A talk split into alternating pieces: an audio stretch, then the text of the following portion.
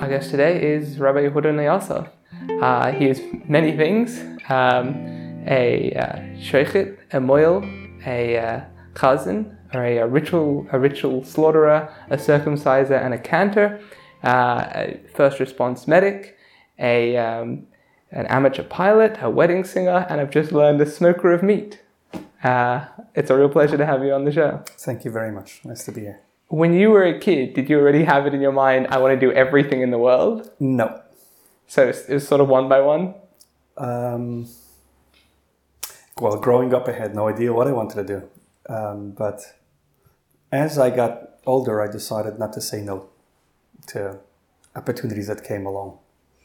So literally everything that happened along the way just put my hand up um, when, when somebody asked me if I can do a certain thing or whatever. I just said, yeah, why not? Let's try it. Um, and that's the way things happen. Wow, it just became the perennial so, volunteer. Just yeah, well, whatever. Was it, that was but that wasn't your attitude when you were younger? It was my attitude when I was younger. When I was younger, I was very shy. And when did so, that shift? I think after I got married. Really? Yeah. Interesting. You got married quite young. I got married quite young. Yeah. Fair. Um, I, I I have a friend of mine who's what is it now? He's um, he just just hit, hit 40 41 and he um, he's had like a really prolific 30s like he's written two novels and he's like put out an album and he's just a lot of like he's bought some land he's built things and um, and he says that like his 20s were just a like just a wash. It's just, once he got married had a kid then it was like oh time is extremely valuable and that's, right. that's it. That's right. Did you find a similar experience? Yeah pretty much. I just I, I realized that hey if you don't do it yourself nobody does it for you. So so if you want something to happen, you gotta put yourself in there. And uh, Baruch Hashem, as opportunities came along, um, I just grabbed them and ran with them. So my life has taken me in directions I never dreamt I would be in. Yeah. Um, thank God, really, truly been blessed with all that. Um, and uh, Baruch Hashem.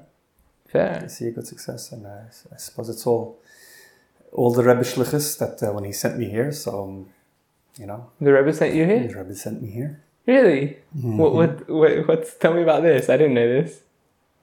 Sure. So um, I came. I came out here initially as a group, as part of a group of eighteen Bachrim mm-hmm. in 1993. So eighteen rabbinical students. We came from Oholei Torah Yeshiva in Crown Heights.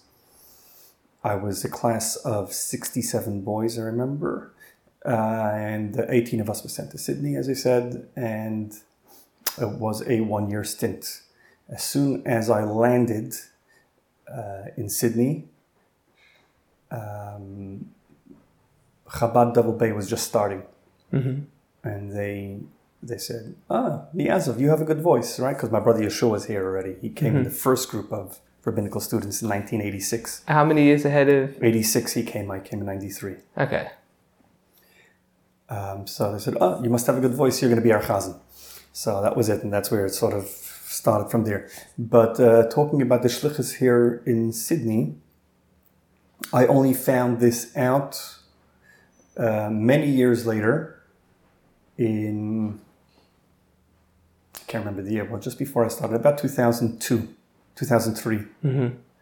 Uh, I found this story out. So I'm here for 10 years already, so um, I was in New York for my sister's wedding, and I hear my father telling my sister's father-in-law, "Yeah, um, this story, the husband's dad, yeah, right. telling telling him this story, um, which I never heard before. So I was like, whoa, whoa, whoa, whoa, whoa, stop, start again from the beginning. I never heard the story. Story goes like this. So I became a shliach in 1993, as I said. The Rebbe had already had a stroke mm-hmm. in '92 right? And he was unwell. Um,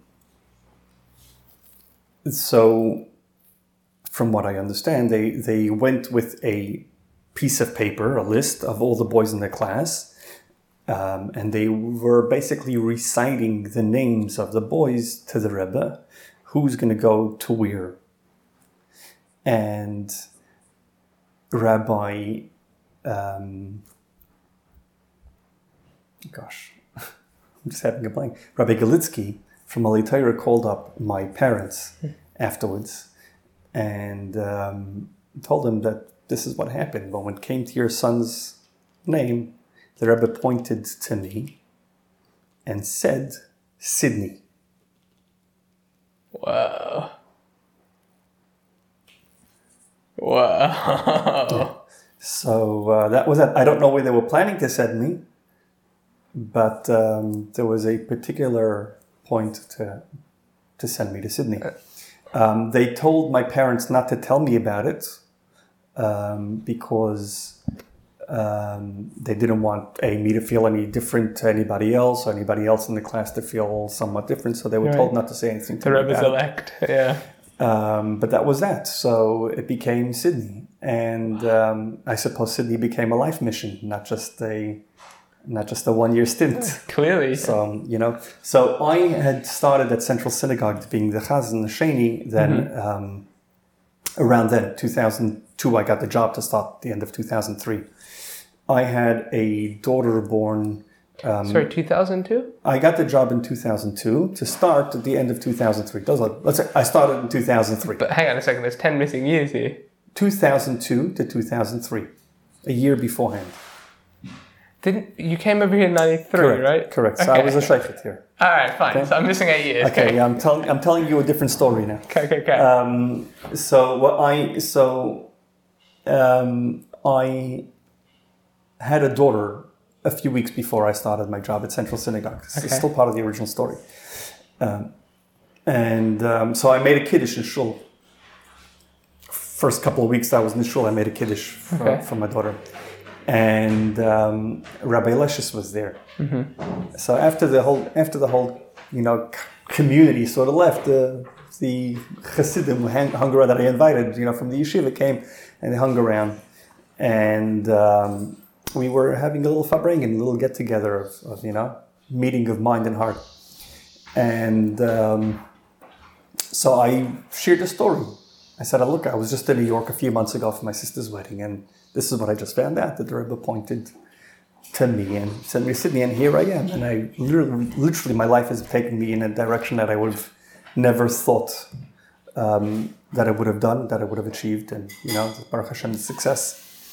And um, so Rabbi Elisha started smiling, and he goes, "Yeah, we knew, we knew." what do you mean we knew? He knew the story Wow. that the Rebbe pointed to my name. okay. Last one to So know. that's so that's the story of the shlichus. He asked me the story of shlichus. That's the story of shlichus. You were sent here. So, you were sent here was sent specifically. here- you didn't know. I was sent here in '93 for one year. No, and then things happened along the year. So during the year, I learned shchita. You know, I already had a discussion with my father, Olav Hashem, um, that I'm coming to Sydney for a year. I was, you know, going to be 21 years old a couple of weeks after I arrived to Sydney, and time to start thinking about life. And you know, for a boy that, if I can say, barely graduated elementary school on a secular level, right? Um, you know, I was thinking like, what am I going to do for for a living? Um, so I had this discussion with my dad that my brother was here and he was a shochet, so I might as well learn shchita. And you know, if I need it, I have the skill that I can I can fall back on when I get back to New York. So during that year when I was in shlichus, uh, I had permission from the yeshiva to uh, go out to the abattoirs on Fridays, and then throughout the year they would let me go throughout, you know, during different times of the week if there was something interesting happening or whatever like that. So um, that's how that sort of the, the shchita side developed. Um, I then requested to stay an extra half year after the whole group went back. We finished with so our year here was from basically after Sukkot, yeah, like it was like from September to September, that sort of thing. Um, and I'm I'm going to try to translate what I'm saying because I don't know who your audience is. So Sure. I don't know if I'm dealing with a Torah yeshiva audience or a secular bit audience. It could be a bit of everything. Yeah. So if I say something that doesn't um, make sense, you'll you'll tell me to translate it or we'll work it out. Sure. But I'm thinking along those lines. Okay, so I'm not speaking the way I would normally speak. I'm going to have to. All right. Yeah. Um, anyway, so say September to September, we were that was the year. So I requested to stay till the following Pesach, Passover, which would be in about April or so, uh, which I got permission to do. Um, In the same program, the same- No, so I uh, to earn my keep, I taught in the boys' high school Okay. and whatever. So there were different things that I had to, you know, earn my my room in the dormitory. All right. Um, and um, so for that half year, I was focused on shechting. So if I wasn't shechting, I was teaching, but otherwise, I was pretty much going out every day and and focusing Getting on that. figuring out how to slaughter animals properly. do to yeah to master it. Okay. Because one thing learning it is another thing mastering it to a commercial level. What does mastering at a commercial level mean to you? Efficiency, being comfortable in any setting, knowing to deal with any problem, knowing how to work around issues, um, you know, in a quick, efficient way. So if you can walk into an abattoir, that's a, a big, scary, messy, you know, like sort of happening place. It's a very And intense place. It's a very, very intense place and extremely overwhelming if you're if you're not comfortable in that zone. But to and then you have shilas. I mean, you you know what.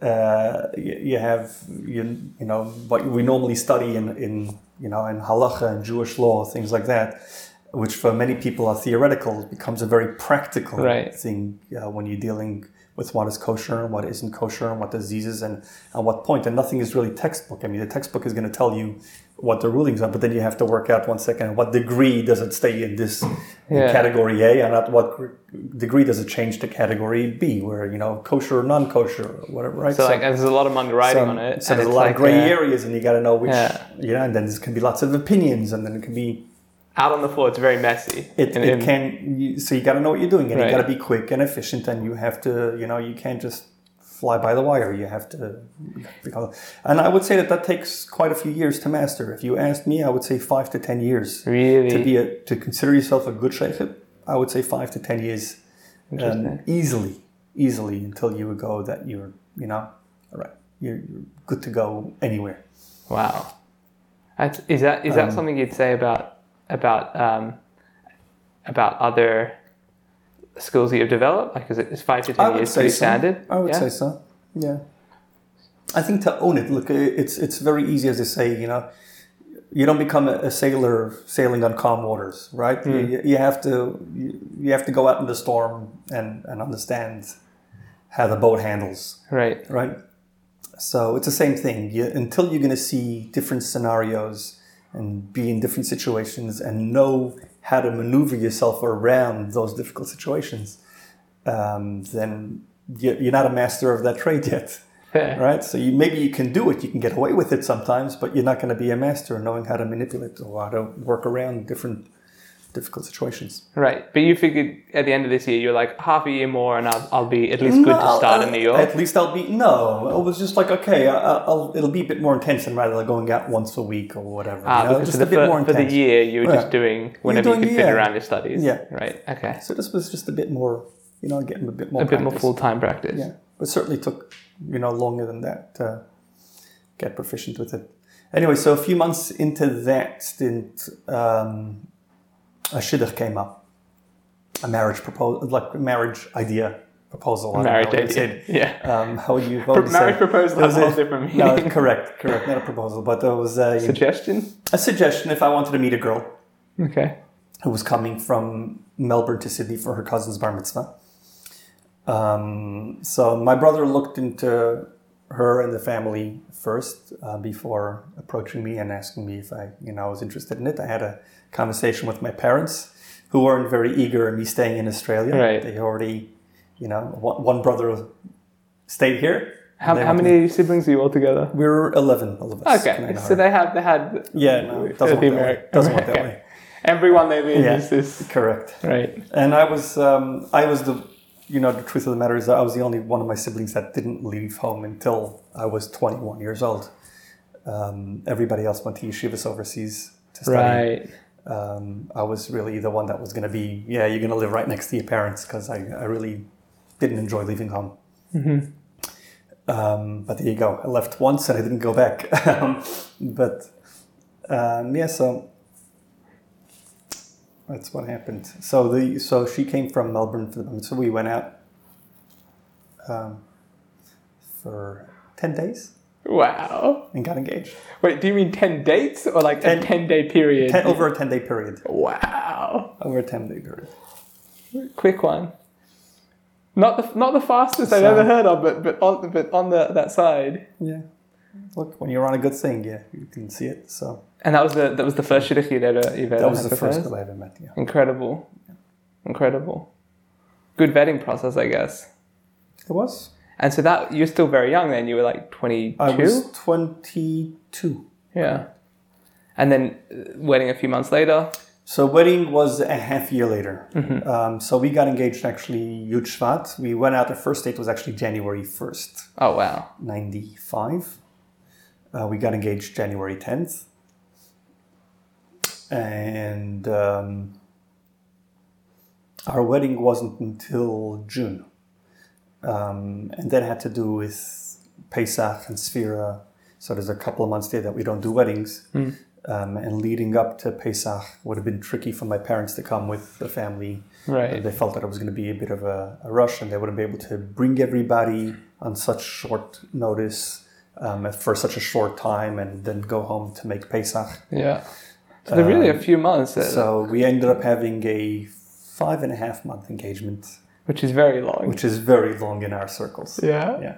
Terrible. Felt, it felt like an eternity. But then after you got married, like you, that it changed something in your in your in your mind. You were like started putting your hand up more for things. So no, so we ended up we lived in Melbourne for for uh, about nine months after we got married. My wife was doing university there; she was studying speech therapy, and um, so I was working there for a bit. Um, didn't work out, and um, came back to Sydney. I was I was offered. The truth is that as soon as I I got engaged, um, Rabbi Gutnick called me up and offered me a job Here. here if I wanted to work here for them.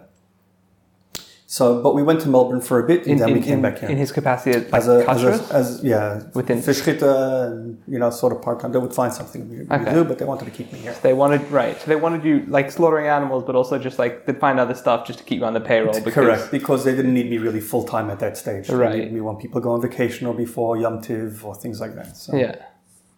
Fair. And and so he offered during you the busy that. seasons. He, he, he heard about the engagement. He thought So here's someone we correct. He keep called me up to wish me, you know, Mazel Tov, congratulations on the engagement. If you want a job, there's a job here available for you. Okay. Work at that. Fair. Um, but so I said, but we went to Melbourne first for uh, for uh, half a year to nine months, and then we we came back to Sydney. We were where I took up.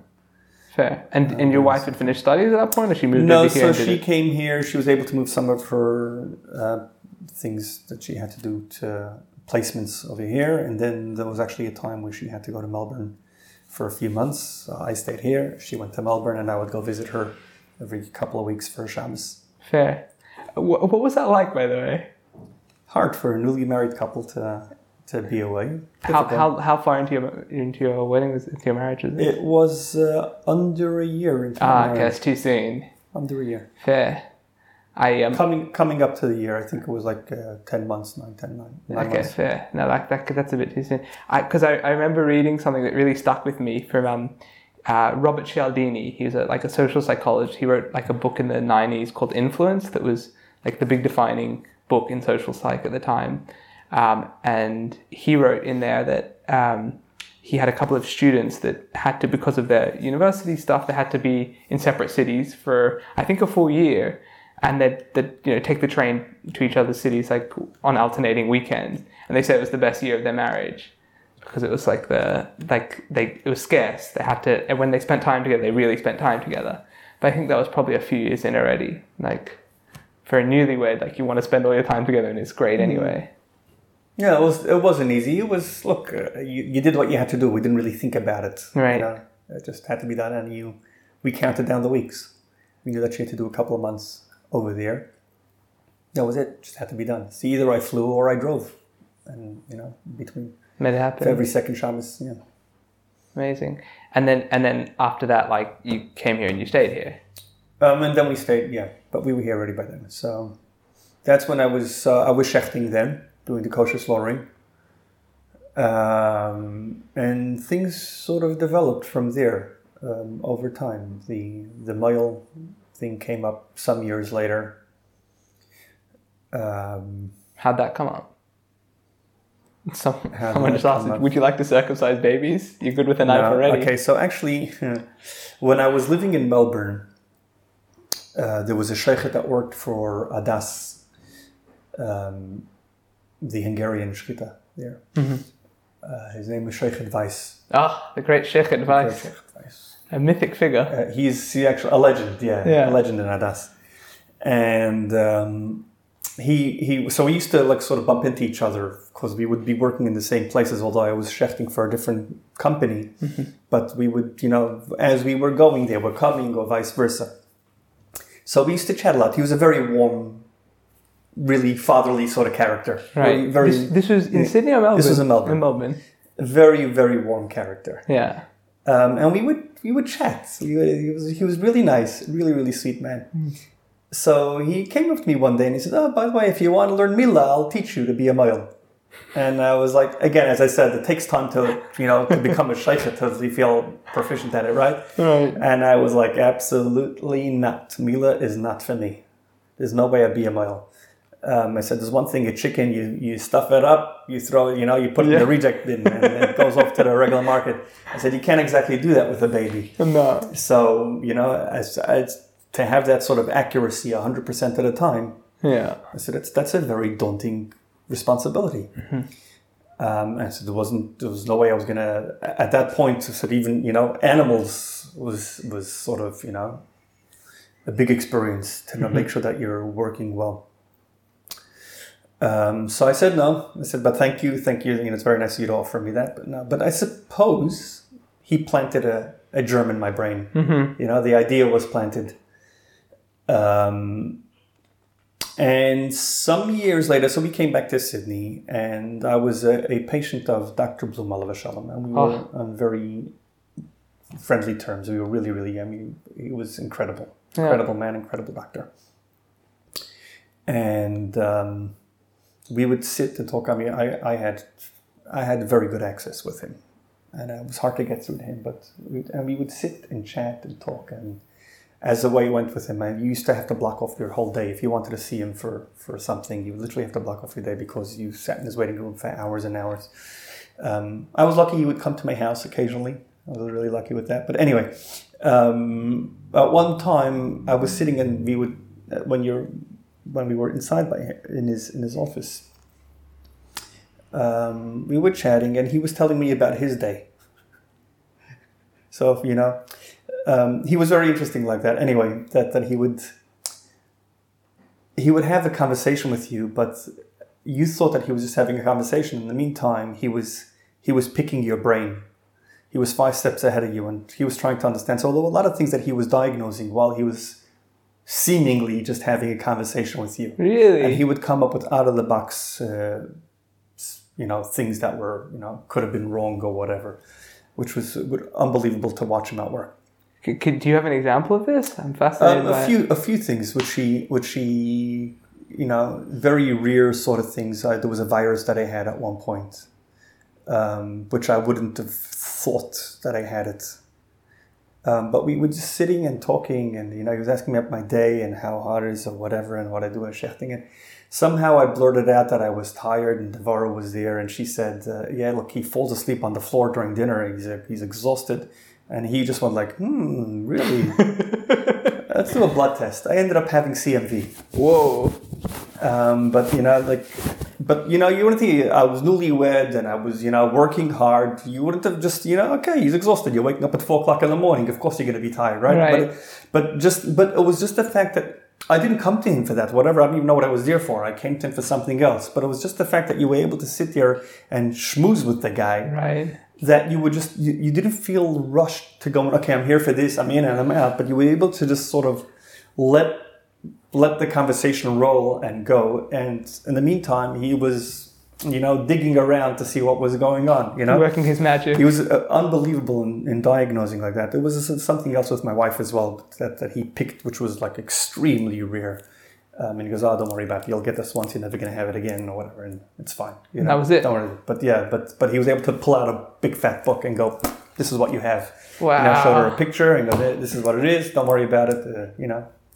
Amazing. So- So, so, this is so then you've, you've had the seed planted by Sheikh Weiss, and so, So, you're here so here I am Bloom. schmoozing with Dr. Bloom, and he was telling me about his day. um, you know, and how he had started six o'clock in the morning. And he was actually the the Medicare was after him. They couldn't believe that one person was doing that many circumcisions and uh, to have his billings and whatever. So he would he was under investigation. Oh, that's so funny. because they, they couldn't believe that one person was doing that much. um, but he was telling me his day, and he goes, "I start at six o'clock in the morning, and I have my brisses until here, and then at eleven o'clock I start the surgery, and then I do the surgery till eight o'clock at night. At eight o'clock at night I, I do home visits until eleven. At eleven o'clock I do my paperwork until two o'clock in the morning. And uh, that was it was something along those lines. Yikes. And and I was like, really, you know, that's crazy. So I just said, "Oh, Dr. Bloom, by the way, if you want somebody to help you out, I'm willing to put my hand up as you know as your assistant. I'm not I'm not going to take any business away from you. I'm not here to become a mohel. I don't want to do that. But if you want me, you know, just to help, to look, uh, bandages or whatever or something, if you know something you can't do, um, you know, I'll put my hand up. And he just went, "Wow, thank you so much. I was looking for somebody. I didn't know who to ask." Hmm. So he was looking at another doctor. He didn't think to ask, you know, you know a rabbi. Yeah. Um, so that was that. So I ended up studying under him for two and a half years until he let me touch my first baby um, that I did a that I did a circumcision for. Um, that's another interesting story. that one. I want to hear that one. So um, as I said, I was following him around, and he sort of made he made me sort of follow him. Like you know, he wouldn't call me for a while, and I had to call him up and say, oh, "Dr. Bloom, what- what happened? I haven't heard. You know, if you don't have any circumcision, what's going on? Oh, oh yeah, sure. You know, hey, I have one tomorrow. Come meet me at whatever." Do- So was he made that- he wanted to make sure that I was interested still. Right. That he so he, he sort of had this uh, yin and yang sort of thing happening, right? Um, so what happened this one time? There was a, a non-Jewish kid in Bellevue Hill, and um, they asked him to do. He did. He did many non-Jewish circumcisions a week, and uh, they said, look, they didn't want to be in the house. They didn't want to hear the baby crying, Um, so they're going to go for a walk. They asked how much time do you need for a circumcision? And they said, okay, we're going for a walk for 15 minutes. You got the baby. Uh, that was, you know, you got you and your assistant, calling, calling me the assistant, right? Um, you guys do it. We'll be back in 15 minutes. 15 minutes. Oh my god. Okay. So, well, it takes it takes a couple of minutes to do a circumcision, right? So, Yeah, but, But- I feel so like being on the clock like that, like, come on. no, no. It's- it's a 15 quick minutes is plenty of process, but it yeah. takes it takes a minute or two, right? Yeah. So they said, okay, we're going for a walk for 15 minutes. Baby is, you know, just we don't want, we don't want to hear crying. So um, they leave their house and he goes, Yehuda, here's your chance. You're doing this one. so, um, and we had all the time, I look at, at a bris, you know, firstly, if you're doing a normal bris, everybody's hiring a specific mohel. Nobody wants the student. Everybody wants the mohel, right? Yeah. um, and you're doing it in front of an audience, and there's a pressure of time and all that. Goes, there's nobody here. Take your time. We're going to go through every step. You'll practice it. We'll do it again and again until we get to the cut. You know, we'll just work. We'll work our way through the process um, until until we get it right. You know, like and not until we get it right. But you understand? We can only Yeah, yeah. you can only cut can- once, right? but you can measure we five but we can, we can Right. look and we can hold and we Yeah. can check and we can you know you can you can take your time on it. Yeah. If I, you got to say make sure that I'm saying it correctly. So um, that was that. So I ended up doing that circumcision, Wow, great season at the moment there. and that really was an it opportunity. really like threw me into it. Really just Yeah. threw me into it.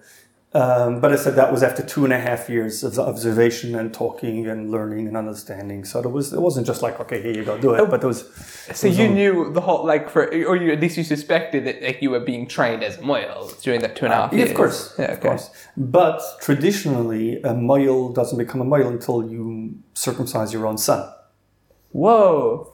right?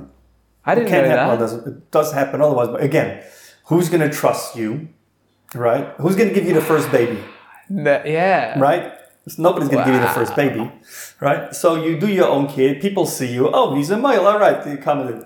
How else are you going to get a name, right?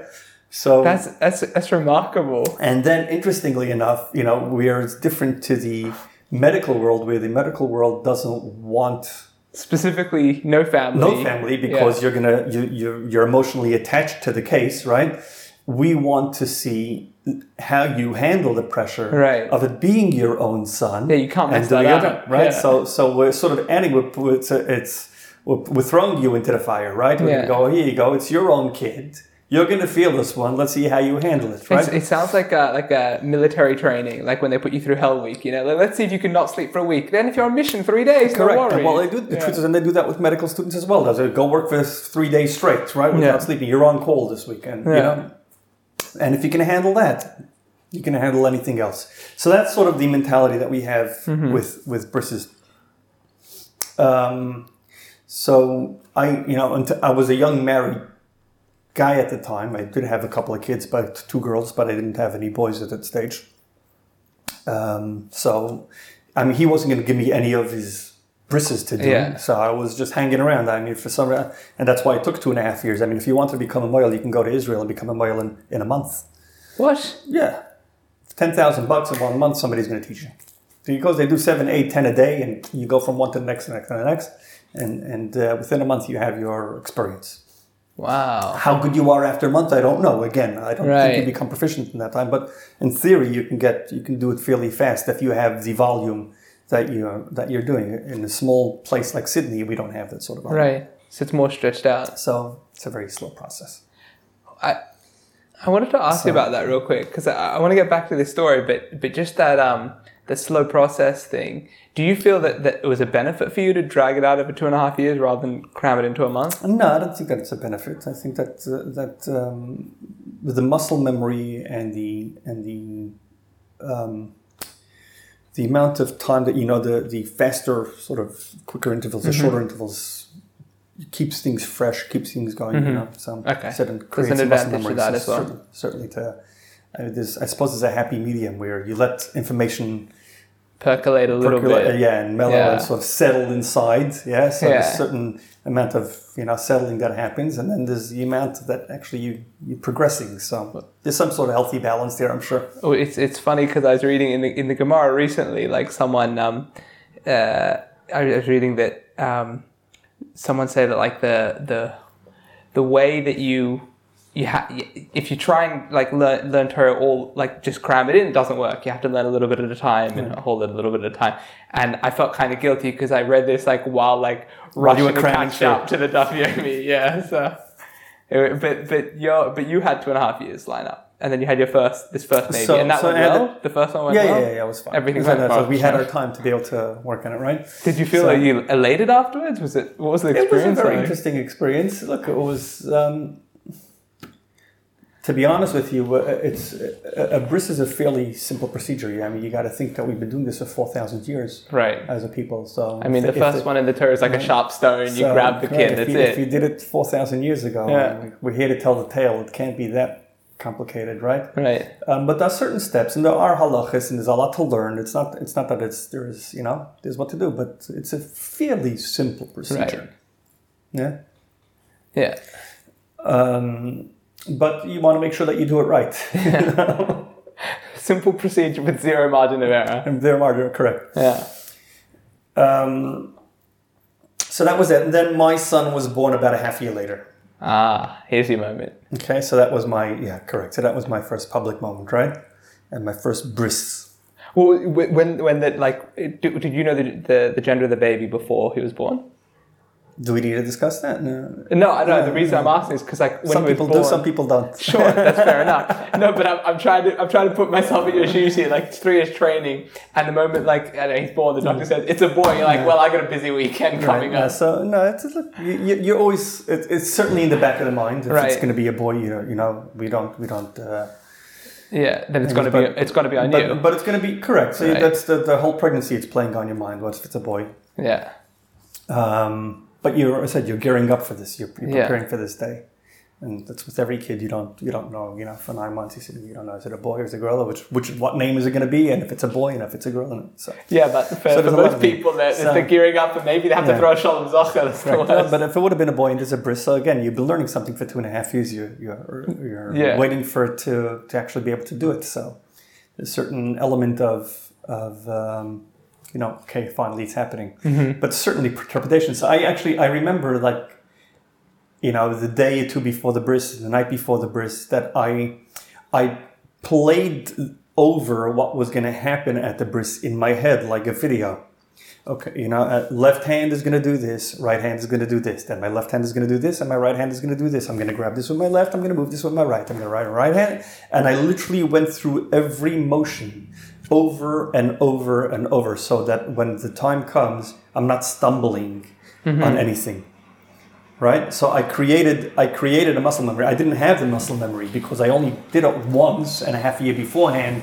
Where I said as we did it, we didn't even do it in a fluid motion but I literally created a muscle memory to know, okay, your right hand is going to grab, your left hand is going pinch, your right hand's grabbed the knife, your left hand's going to, this is to split, uh, yeah, and I went through and played it over and over and over again. Um, and then, then I went to the bris. So there was, this, there was certainly, if you ask me if how, what did I feel about it, yes, certainly there was a um, a focus and an excitement that okay, this is this time is finally happening. I'm to do this but I had to know that I was going to be prepared to do it and to do it well. It was my boy, right? Mm-hmm. But and and and every truth is that every bris that you do, you think of it as you know, It's a massive it's, thing. it's my right? it's, it's a huge responsibility. Yeah. And even till today, I'm doing it now for what almost 20 years that I'm a mohel. Every bris I still walk into with the same trepidation.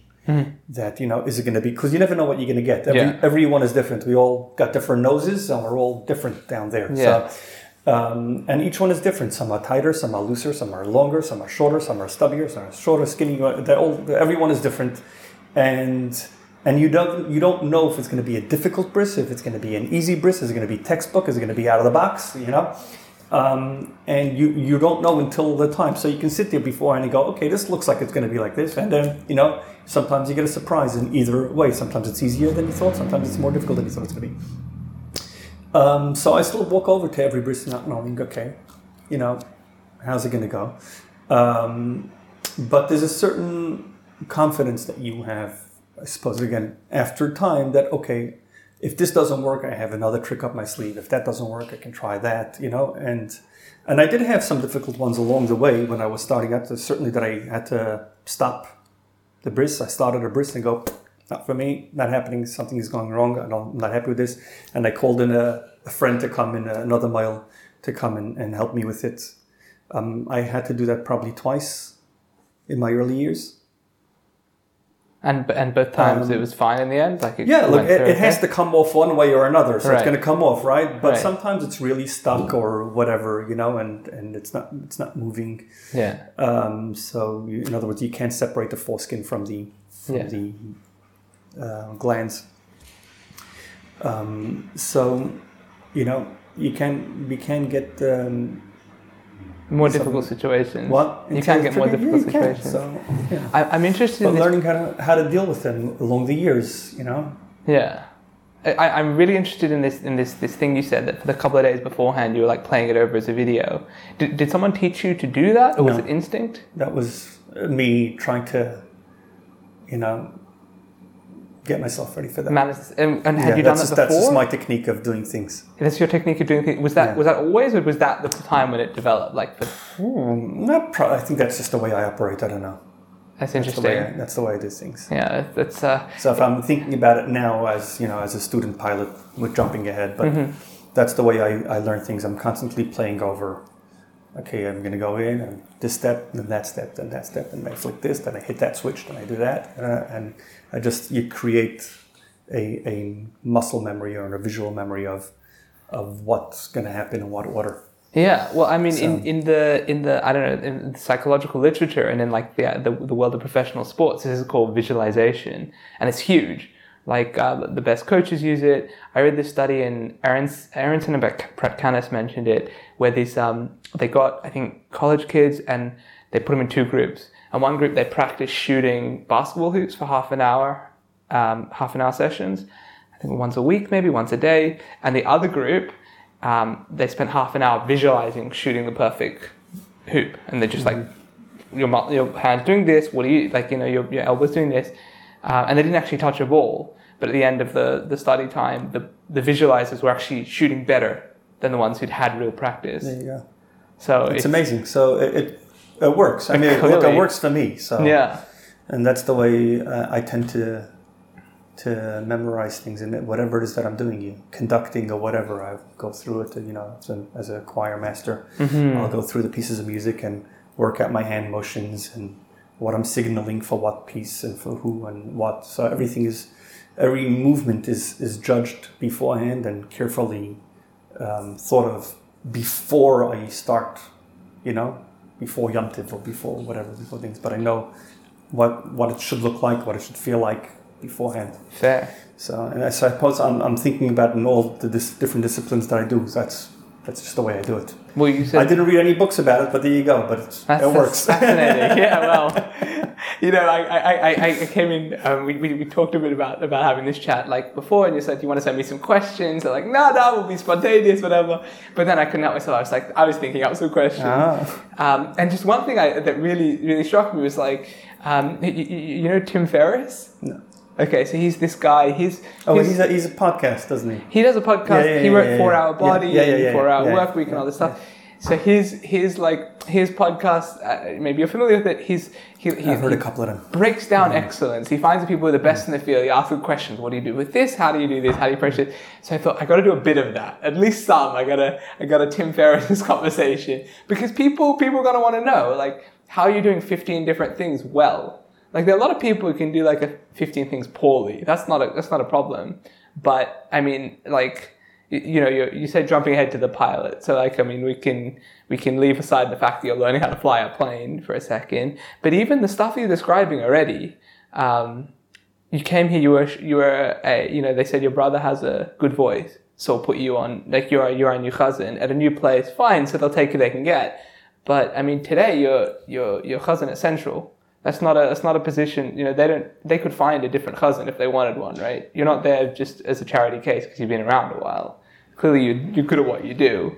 And the same with with Shchita, and the same with you know everything I've seen you do, I've seen you do well. And so that's like yeah, Baruch Hashem. So like the visualization is clearly um, you know something that's working for you. I think is I personally, I think it's the Rebbe's brachas, if I can say it straight up. yeah Um, I'm, I'm just your average boy from Brooklyn, um, and as, as I said, I haven't I haven't uh, dreamed that that I would achieve what I am achieving, Baruch Hashem, and I think that the Rebbe put me in a in a position where I'm able to give to a community the amount that I'm doing, and the success is beyond anything that I've been able to imagine. yeah. You wouldn't have seen this coming. No way. I'm, I mean and, and Baruch Hashem, and literally, and everything that I'm doing, if you would have asked me, you know, as a 20 year old, would you be a shochet? No. Would you be a mohel? Absolutely not. You ever fly a plane? Look, I always loved flying planes, but I didn't think that would be something I'd be doing. Even that the way it came around was, you know, was uh, another story for itself. But anyway, um, but whatever it is, you know, you know, a chazan in, in, in one of the biggest shuls in the world, truly blessed, and li- literally fell on my lap. Um, so again, there's a story there too, but uh, you know, this it's everything that I've done, the choir master, all that. It's all come about um, in ways that literally just I wasn't. Uh, if I can say it, it's not. There's no such thing. It's all hashgacha pratis, and it's all part of the shlichus and all that. But it's all literally just there. You go. Just I happen to be at the right place at the right time, I suppose, for lack of a better word. Yeah. Well, it's it's you were saying that the the Rebbe was this, this list was put before the Rebbe originally with your name on it and a whole bunch of others, and that was in '93 after it had the stroke already. This so he wasn't really talking much. He wasn't really talking much, and that's the interesting thing. He was, look, I, I remember being in 770 uh, one particular night, uh, the Rebbe was on the balcony for, I think it was a couple of hours, and he seemed very frustrated about something. He wanted to get some sort of, he wanted something, and they couldn't work out what he wanted. Um, and those around him were throwing suggestion, and he kept shaking his head, no, no, no. And eventually he started shouting, name, name, name, you know, and you heard him shout from across 770 that that's not what he wants. Not, uh, to the point that they were asking people in the audience what, what they think the Rebbe wants. You know, if there was something in the community that was going on or some politics or whatever, I'm not sure, but people started writing the suggestions on pieces of paper and handing it up to the top of the balcony. Um, you know, just is, is maybe this what the Rebbe's after is he wants something done, he wants that done, he wants that fixed or whatever, you know, and he just kept shouting name, name, name. You know, that, that, that that's not what he wants. Um, so we certainly heard a you know a voice there. He was talking and he was saying something something. So the fact that he was able to say Sydney doesn't surprise me. That he you know although he wasn't talking from the stroke he had you know he lost his ability to speak, but there was certainly an ability to to speak if he wanted to speak. So Right. And the word Sydney was, was it's the something word- that came through. That's that's what I've been told, and so I said I confirmed it with Rabbi Leshes, who said he knew the story. right. Um, That, that, that's so telling to me, that broad grin when, But- when you finish telling him this story. yeah. That's- Um, and so the blessings keep keep coming. Thanks be to God. I'm I'm um, I'm interested as well because like when you say like it's the Rebbe's blessings. When I was uh, you mentioned earlier like how, you know needing to translate for different audiences. When I was thinking of like okay, what am I gonna what am I gonna say at the top of the hour? What am I gonna how am I gonna intro you? And so I started going through things. Well, you know, he's a chazan and he's a mohel and, and he's a shochet. And then I realized like all the things I'm listing, these are all like Hebrew words. I haven't said anything in English yet. Right. Had to go back. Oh, he's a ritual circumciser and a ritual slaughterer and a ritual singer, I guess. But um, uh, the idea that yeah, even if you say like cantor, Cantor it doesn't doesn't, doesn't mean anything, right? oh, cantor, yeah, sure. Cantor. That, that I- helps, right? The best one is um, when people like like what's tefillin. It's like oh no, it's phylacteries. Phylacteries, yeah, that helps, that helps. okay, sure. I got some. Now I know what it is, right? but but I, but I, but like this is something the impression I get from the Rebbe is like whatever you were doing, he was always like, you know, there's a, there's a bit more you could do, like within the realm of, of the holy. You know, you can find something else. I think it was it. I think my father told me that Reb Steinsaltz went there, and he um and he said, Rebbe, you know, I've got a problem. I've got like I'm doing these three projects, these massive projects, and I just can't do it anymore. I like so which one do I drop? And Rebbe like thought about it. He says, yeah, Add another one. add another one, take one, one more project, and so, somehow that works. Um, and so, like, just going through the list of things you do, so many of them are like specific community oriented. Um, you know, working with the faith, and in a place like Sydney where we don't have a lot of people doing a lot of these things. You know, it's like you said, you can go to Israel and do it in a week because you know there's everything's on mass production there. Here, it's not. It's not like that at all. So, um, so yeah, I mean, like the Rebbe picks his guys well, I guess. Um, Or you have, you know, the Rebbe's blessings. So, that's it. What? so it's not you're not working on your own power anymore. You're working on a Yeah, a power that's much greater than you, and um, I, you're I just you're just a conduit. yeah, And I certainly feel it. So I don't. It's not. You know, if it was up to me, as I said, I'm just a shy boy from Brooklyn. fair. Um, so to have, you know, to have that uh, sort of success is really, really very special, and I and I cherish it, and I don't take it for granted. Yeah, you you really that really comes across the fact that you don't take it for granted. Uh, Is it? Because I, I see there's a there's a photo hanging here of your, your grandfather. You told me um, getting l'chaim from the Rebbe. Was it your your family going back a few generations? Isn't really Chabad. No, they are. Chabad. Um, I where am I? I think I am fourth or fifth gen- fourth generation Chabad. Oh wow. Yeah, so my grandfather already learned in Chabad in, in Russia. hmm Um, and I and my his wife, his wife's father was already a Chabad Chassid as well. So that's my great grandfather. So that would have been back in like the So- Rebbe Rashab's days already. Correct. Wow. I mean, there, there are letters from the Rebbe Rashab to my grandfather, I believe. Um, and This is your um, father's father's My father. father, this is my father's father, Mhm. and then my father's mother's father. Apparently, all the Farbrengens used to happen in their house. The Chassidic gatherings Oh. would happen in their house. That's what we've been told. So, Wow, quite something. so it goes back. Yeah. yeah. So, So um, he actually had my grandfather would, had to uh, escape from Russia in the 1920s. They were after him. It's another another story for another day, perhaps. But um, Yeah.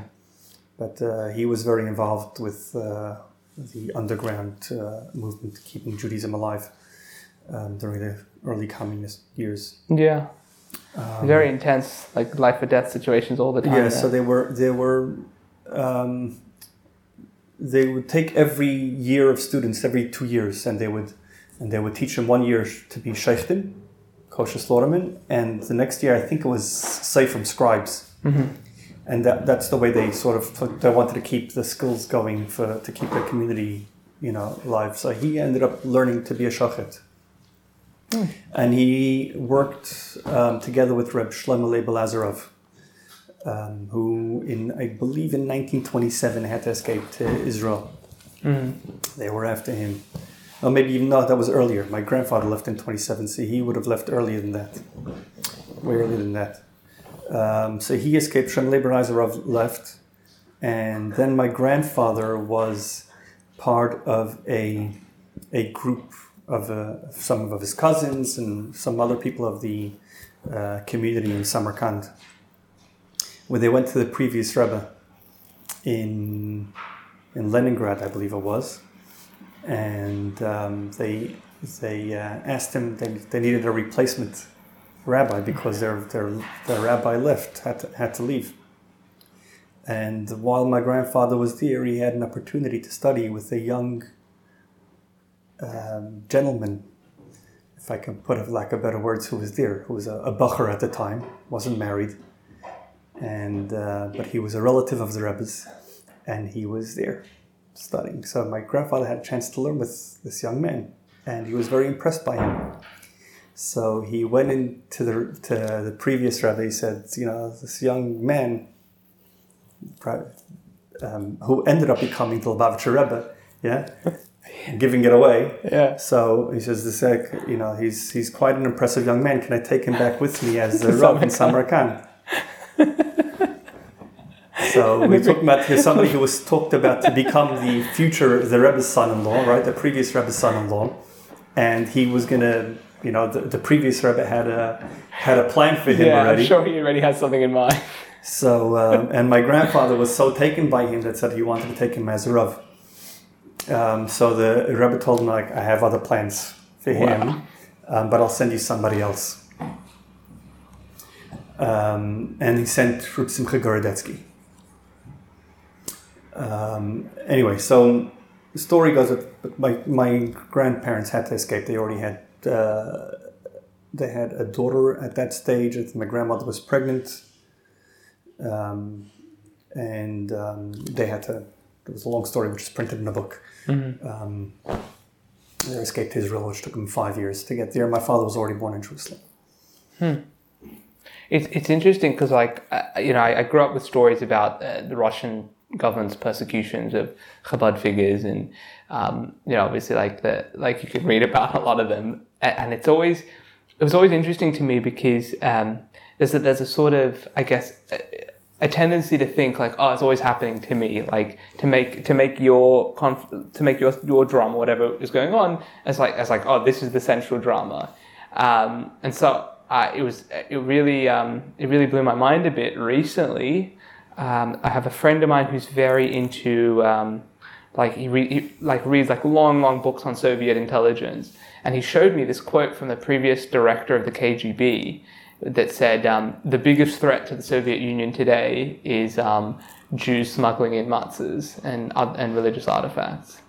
That was back then. Yeah, I mean, I think it was post-war, but it was like the idea that the government, like we, you know, we think, oh well, you know, they're persecuting us. How many other people they have their boots on the neck of the same way? Apparently, like this, we were the big one. We were We the were big, the big one on their side. Yeah, yeah. yeah. Chabad was the big, the big threat.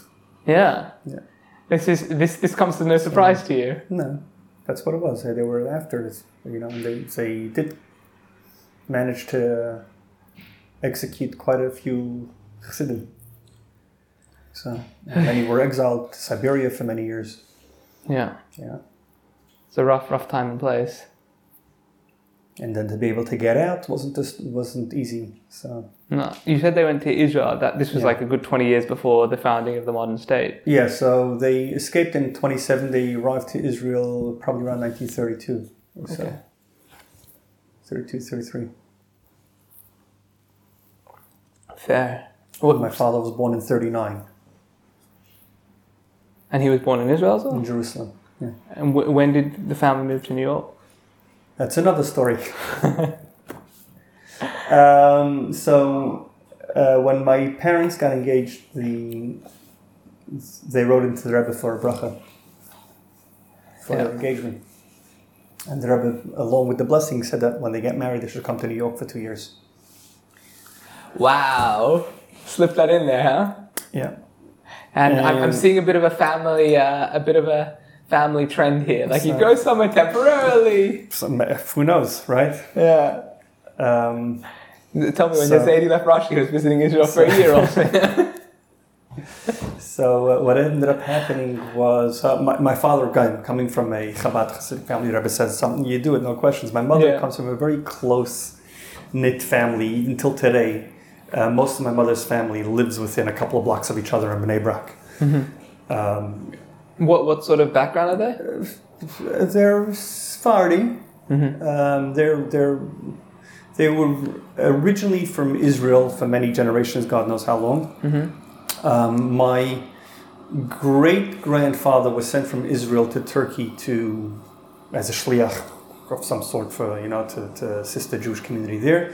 My grandfather grew up there. My mother was born in Turkey Mm-hmm. in a city called Marash.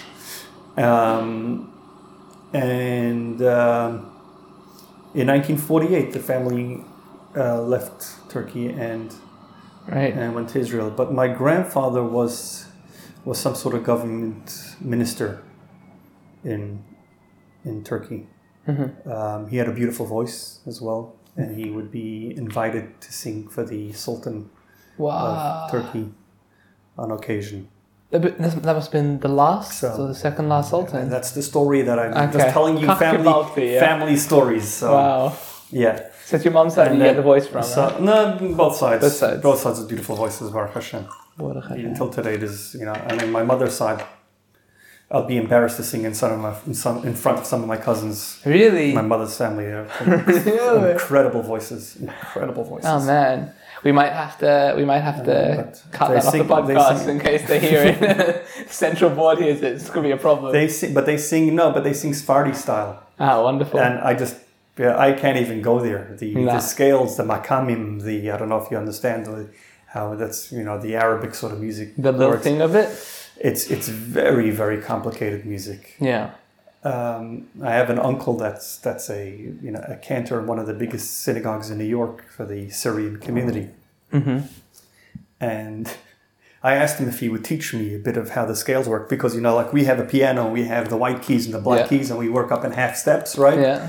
So in their music, they have in between the white and the black steps, they have more steps. Oh really? Yeah. So they have not only half steps, they have quarters and eighths, and they Oh, have little, little frequency changes which don't even fit. I mean, you listen to Arabic music, right, and it sort of moves along in little things. Tiny and it sounds like it's flat to us, right? And, uh, Right. We, but- it, you need to develop an ear to even but hear that's, it. But that's real notes where they're sort of pitching in between the notes. Um, and, you know, whereas we go to shul every Shabbos and go, Sheikhenad Maraim Vikadai Shemayo, any version of that, right? Sheikhenad Maraim, whatever it is, yeah? But you're going to have the same nusach with singing the same thing every Shabbos in, in shul, right? Right. It's pretty standard. It doesn't. It doesn't work like that by then. So, um, if you would go into a Syrian synagogue, every Shabbos has a different mode of music, what do you and mean? it works on a cycle. Don't ask me. I can't tell you too much about it. But let's say so on your weekly on your weekly let's say rabbi's newsletter, it's going to say Shabbos b'shalach makam sijam. Yeah, this is the this is the makam of the week, um, and you know whatever you you can you can look this up afterwards, right? But uh, um, and you know the Shabbos parshas. Shabbos parshas Yisrael makam blup whatever it is. yeah. Yeah. And it works so you're going to have a normal, like, sort of a cycle, and then because it's Shabbos Shira, it's going to be An a extra special, special. Yeah, we're going to go to that mode. We're going to go to a different mode. So the so the um, uh, service is going to sound totally different. Every one of their zmirot, yeah, work on a different scale for a specific reason. Okay. So cool. And they have names for each one of these modes that they sing in. Um, so I asked my uncle, I said, Can you teach me a little bit about this? And he goes, You don't, leave it. goes, It's not for you. you go back to sing Sheikhanad, right? he, he made me feel like I was a, you know, an ant, Oh wow. you know? It wasn't even worth the. It wasn't even know, worth I wasn't even worth you. the dirt on the floor, you know? It was Oh, like, yeah, what do you, what do you go, go sing Ashkenazi stuff, you know? It was so it's extremely complicated, and and I, I you know I have some cousins who were in Israel a few years ago my grandfather's yahrzeit, and there was a, a cousin of mine, a 15 year old kid, and just started singing. I can show you a video. Um, blew my mind the, the breath control and the note control and and, and the a lot of it's improvisation. Instead, it works on modes, but there's a lot of improvisation along that. Oh wow. So and and how they work that through that and how they it's just amazing. That's incredible. That's that's really incredible. Because it's you know so I don't know how we got onto that. My grandfather's. What were we talking about? we, yeah your family So, backgrounds. They moved to New York, and I was I was like because you're saying your your father's side your father's side the Rebbe says something you go Okay, you go. so so my so I was, mother wasn't there you go. So we're back to another story. I don't this this this whole interview is going in a wacky it's sort of way. fantastically. Um, but back to the story with my father. you always want too many stories. you don't want to be sitting there I'd love to see the editing of this. Um, It's not going to make any sense. So back to my parents when we were, if that's what we're up to, I have no idea. Yeah, your Um, parents just got the letter so- from the so Rebbe, they're Mazel Tov, Mazel Tov, wedding. come- Think about come- coming to visit for a couple of come years. to New York not? for two years. Yeah. So my so my grandmother was a little bit hesitant about this. My on my mother's side, Mm-hmm. like, what do you mean you can't? You know, family, you got to be close to family. So my mother says, "Oh, don't worry, it's two years and we'll be back." Right. So they went to New York for two years. After two years, my mother writes into the Rebbe that you know the Rebbe requested us to come for two years. We're, we're asking a blessing to go back to Israel. The Rebbe replies, "Stay another two years." So they stay another two years.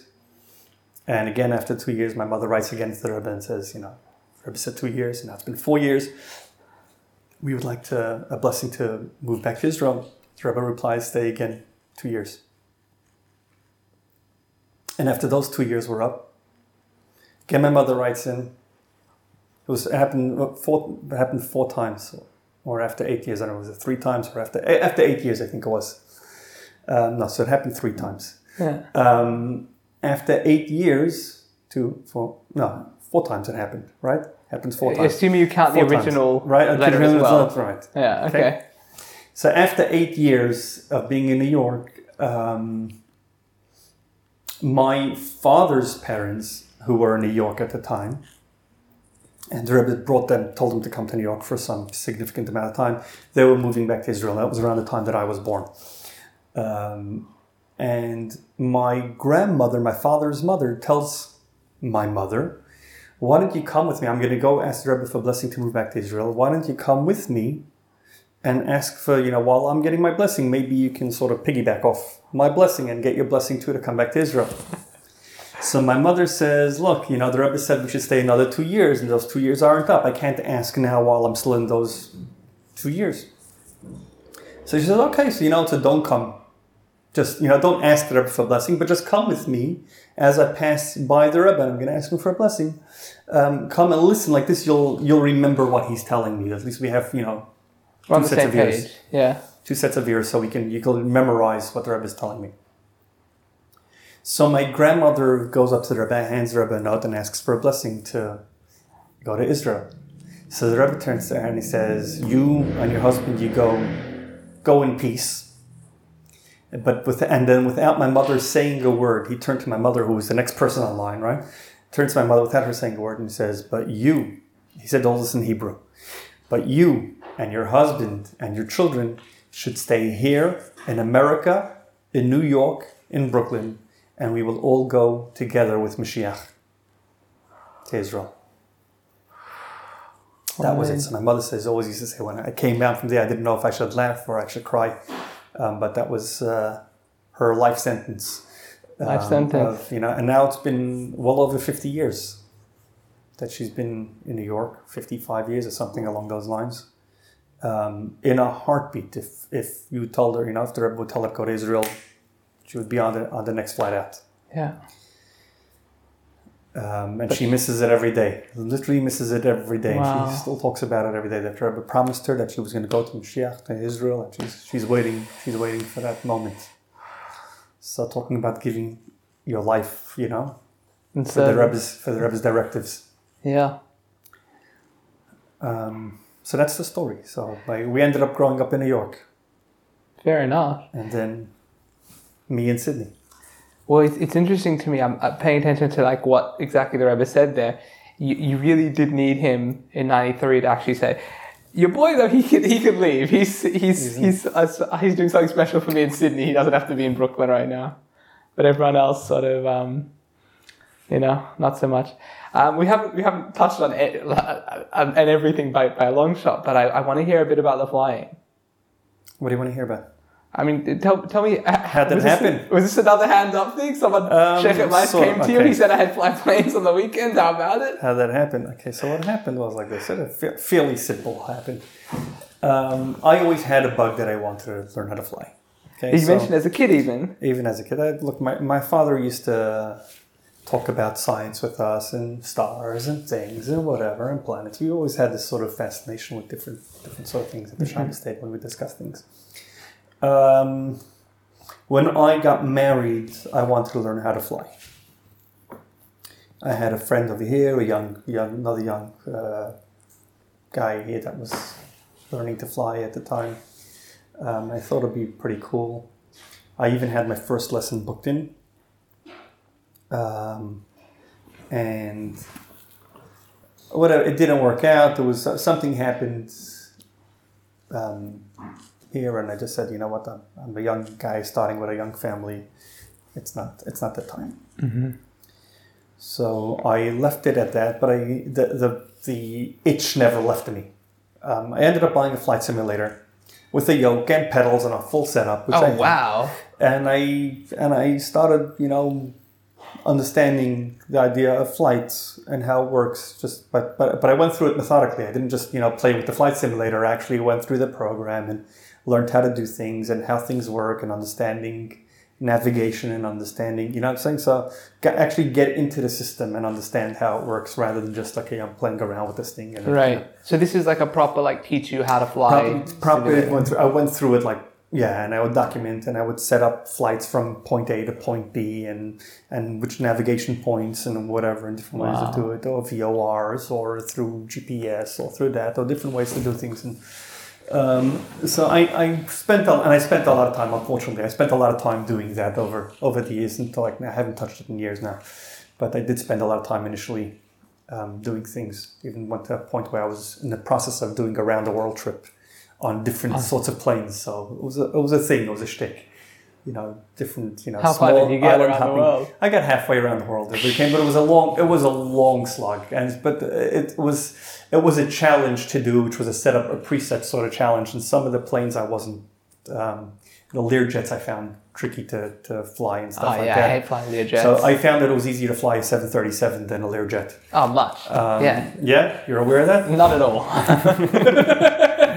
so I, I, I, just didn't understand. I didn't I didn't get into that. So, um, but um, anyway, so I, I sort of dropped it when it became some of the more complicated air, aircrafts to right. and that was like also, it like scales you up. It moves, yeah. Look, if it's island hopping, you're doing a little airplane. If like it's a, a bigger, it can be Cessnas. It can be uh, I don't remember a Cub or a whatever or a extra 300 or whatever different sorts of things that you can you know old fashioned kind of biplanes or whatever. Have you have a whole a whole series of and they all handle differently. They all handle differently. Yes, more or less. Yeah. Okay. okay. Do you remember what like the longest flight was that you did on the simulator? It was this was you're talking about 20 years but ago. was it so. was it okay fine but is it like um was it like realistic lengths? It's like if yeah, it's a one yeah, hour flight, it's yeah, a one for sure, hundred percent, for sure. And then and so like you just sure. go there. Sometimes you'd be like, "Goodbye, I'm gonna go pretend to fly to Miami." And then Correct. Well, you could do that, yeah, sure. If you're if you're on autopilot, you can just let the plane go. I did some flights where I went like Sydney, Los Angeles overnight, and let the plane, you know, do its thing. Um, when you come back, and then come back. You, it's going to be a whole investigation, and it's like. But no, but the truth is that you, with these things, some, you have to like you have to keep the flight following going. So you have to talk to air traffic control every so often, um, and if you don't respond to air traffic control when they talk to you, then they just cut out the flight following, and they go, "Okay, you're on your own," and the plane just keeps flying.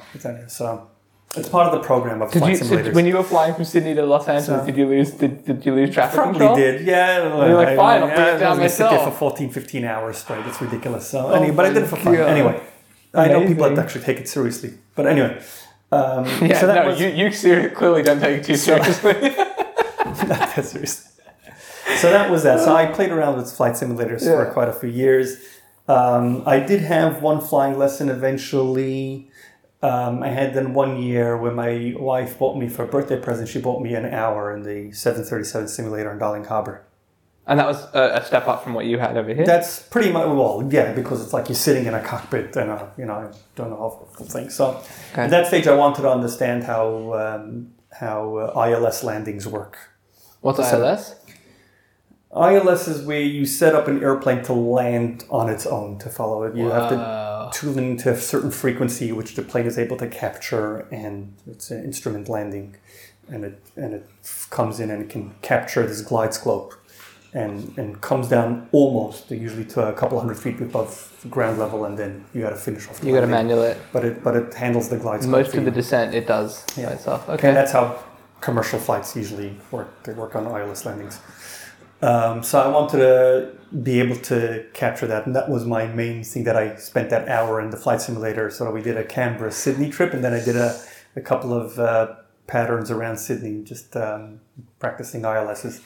Um, but anyway, but it cost an absolute fortune to do Really? that. So when I came out of this, I said, "Oh, that was a lot of fun, but I could have had a real flying lesson for the price of that simulator, which Right. is the toy that I have at home, which is whatever." But but you're sitting in a simulator with a real pilot, so you get to talk to somebody. That's and cool. everything. So it's still fun. Yeah. How, how long ago So- was that? Was the simulator Uh, lesson? years ago. Years Okay. ago. Um, anyway, and that was that, and I put it out of my mind, and that was the end of it. Um, what ended up happening was that I started giving a Tanya shiur to um, some friends from the shul. Okay, which is the next story. Here, on to the next thing. Um, so, how did the Tanya shiur? Did you want to? The started like this. I had a, a boy uh, in my shul that they asked, you know, the family asked me to teach the kid for bar mitzvah, and the mother came for every bar mitzvah lesson. When the when the bar mitzvah week came, she started crying literally in the last lesson Oh. That she enjoyed learning every week so much for that year, and now she's Oh. not going to learn anything anymore, and she just felt like you know she wanted to keep studying with us, um, you know, even after the boys bar mitzvah. So I ended up studying with her and her husband. Um, she wanted to study Tanya. Why, stu- why Tanya? I was studying with my kids Tanya um, every Shabbos after the meal. We would sit together for half an hour and we would study Tanya with the kids. So she says, I heard you're learning Tanya with your children. I want to learn Tanya with you. I want to know what that's all about. So I started studying with her and her husband. And then, and it was a lot of work for me to, to prepare a shiur like that. That was, there was a lot of work. So we decided rather than just, you know, being selfish and just keeping it between her and her husband, we should invite other people to this group as well and make something of it if I'm already doing the work to mm-hmm. prepare for it. We now have, I don't know, what's something around 15 people that come to this Tanya shiur, which we do every second week. Wow. Okay. Amazing. Um, and that's how it started. So, what does that have to do with flying? At the end of the year, a couple of years ago, they wanted to buy me a present. They said, I don't charge for doing this. I'm just teaching them because that's what we do. We're Anshlichers. But they felt that they wanted to show me appreciation. So they called up my wife and they said, What would Yehuda want for a gift? Um, and she said, You know what he always wanted to do? He always wanted to learn how to fly. Um, so that was that. So they handed me a certificate and they, they bought me a few flying lessons. And that's how it started. So I said, ah, Zai, if, that, if that's the case, that I have my wife's blessing to learn how to fly, then Ah, I'm taking it. that was clever. So once, yeah. So that was how it all started. And so then From there, it carried on, and and um, um, it's progressed through there. was it So I was don't think so. was it something that like if this so this whole thing that when actual flying like these lessons that you got that was quite recent It's been in the last couple of years. okay wow um, I, uh, I I mean I'm, I'm sure I'm not the first person to mention this but I, I saw you in the Jewish news the other day you did your first was this your first flight where you were actually on the controls from over to Queensland Uh, no, so that wasn't that wasn't the first line of controls So what happened was, so here you go. When you're studying Tanya, you'll learn Wow. that there's nothing neutral. There's no such thing as a neutral activity. Yet you have godly activities, and then you have your mundane life, which you go out with your friends for coffee, for pizza. You go skiing, you go, you know, whatever it is, right? But nothing, nothing in life just is. Everything has to have a godly purpose. Even your social outings mm-hmm. can have a godly purpose. In other words, you're going out with a friend for a coffee. You find out how your friend is doing. You find out what's happening in their life, right? Maybe they need support in a certain area. Maybe they need help in a certain area. Maybe right there's something going on. So by the fact that you're going out, you're finding out what your friend needs, or you're there, right? And then mm-hmm. you're able to provide or be there as a support for something that's going on. You're going on a vacation with your family create a beautiful family time where they're learning and you're growing together as a family as in, or in Judaism or things like that and you got or you're rejuvenating yourself so that you have the strength to continue throughout the year refreshed invigorated with everything else that you're doing so anything that you do can be godly if you think about God during those times it mm-hmm. shouldn't just be I'm doing things because I enjoy it because that's we don't do things that way right. right? Although we tend not to say as we don't we don't put god enough in our in our daily life as much as we should. Because we can right. be putting on tefillin every day and davening three times a day yet we don't think about god right? And we have to tanya teaches you to be more mindful yeah in what you're doing that everything is a a way to connect to god. It teaches you to be mindful. mindful mindful. Okay, so so that everything that we do, even our mundane things, should be something that we're doing in order to connect to God, to be a better Jew, to be a better person. Mm-hmm. Yeah, to do what God wants from you. And during my Tanya sessions, I would always sort of, you know, as examples, you know, skiing and jet skiing or whatever, you know, whatever it is, whatever it is that the hobbies that we sort of tend to like to do in life, you know, and I was sort of giving, and and you know the, the shiur that I give, the classes that I give, uh, they're all very successful and very intelligent businessmen or surgeons and a judge and this. they're all very very clever people. So I, I really have to prepare these lessons really well. But they tend to go on these sort of nice vacations, right? So I right. always like, especially at the end of the year, you know, the ski trip or that one, and how does the heart want things and how you desire things or whatever, right? Mm-hmm. So I always gave that as examples. So here I am, they all of a sudden bought me these flying lessons, right? And that I, I couldn't tease him anymore about the ski trip because hey, Yehuda, you're going flying, so yeah. that's you know. um, so what ended up happening was I got a call just before Yom Tiv to do a bris in not in Queensland but just bordering Queensland in right. Mullumbimby. Um, I got the call because of Corona, and the, the guy that the rabbi it was actually the rabbi in Mullumbimby a new rabbi up there. I was only there for a couple of months at the time. Um, used to live in Melbourne, just moved up to Mullumbimby full time. He had other kids, and he called actually a mohel in Melbourne to do the bris for his son, but the mohel couldn't come from Victoria into New South Wales because ah, the borders were closed. Right. So the mohel called me up and said, Yehuda, there's a bris up in near Byron Bay in Mullumbimby. Can you do the bris? Um, he's willing to fly you up there. And I said, look, it's a week and a half before Rosh Hashanah. There's no way I'm getting onto a commercial flight before a week and a half before Rosh Hashanah. Why is that? Because if God forbid there's a corona case on the flight, I'm going to be put into a two week quarantine, and that right. knocks me out on being a cantor in a synagogue. Yeah. That knocks me out of my shul. I can't go to shul on Rosh Hashanah. Right. So I said, there's no way I'll take a commercial flight. To take three days off of work for me to go to there, I said, I couldn't either. I said, but I have a solution. I said, I'm a student pilot. I'll fly up there with my instructor. I can't do solo. I have done my solo since, but I said I can't do. I can't go there. But I said I'll take my my my uh, instructor with me and we'll fly up there. We'll do the bris and we'll fly back, and that way I can do it in a one day's journey. I can do that. Plus, you know, so really benefit. Anyway, so that worked out. So I spoke to the, ended up speaking to the rabbi up there. We went through it. We had many conversations. We had video calls of how to do things because, again, it's a long distance bris. I'm not, I'm normally, I'm very sort of hands on as I explained earlier. When I uh, do a bris, I'm very careful about it. The whole aftercare and everything to make sure that I can mm-hmm. look after the, the healing process as well. Um, so I had to make sure that he was okay with me doing things. You know, if he, if something had to be done, that he was okay with me directing him over a video call how to deal with the baby and stuff like that. You know.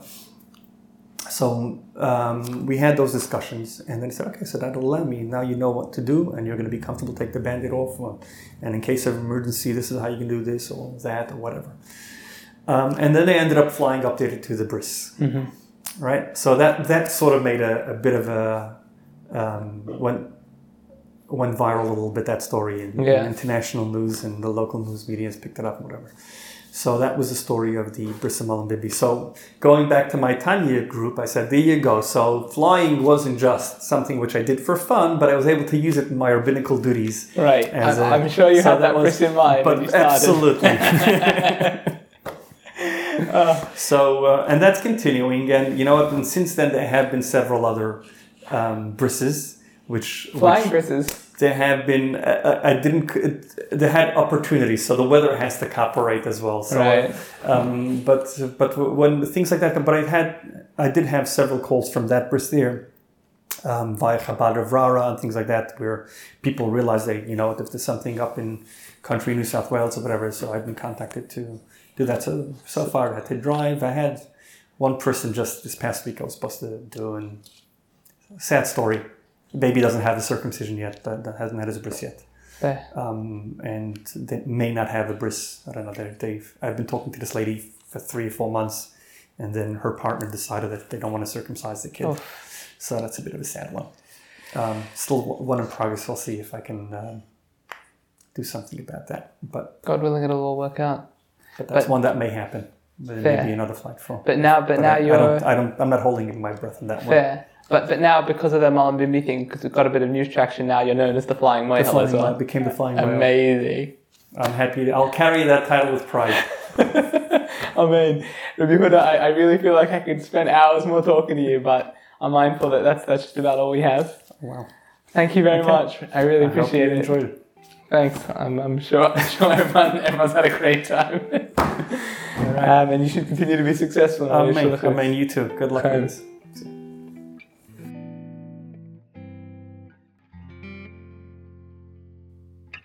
With thanks to Perrin Walker and Daniel Kenny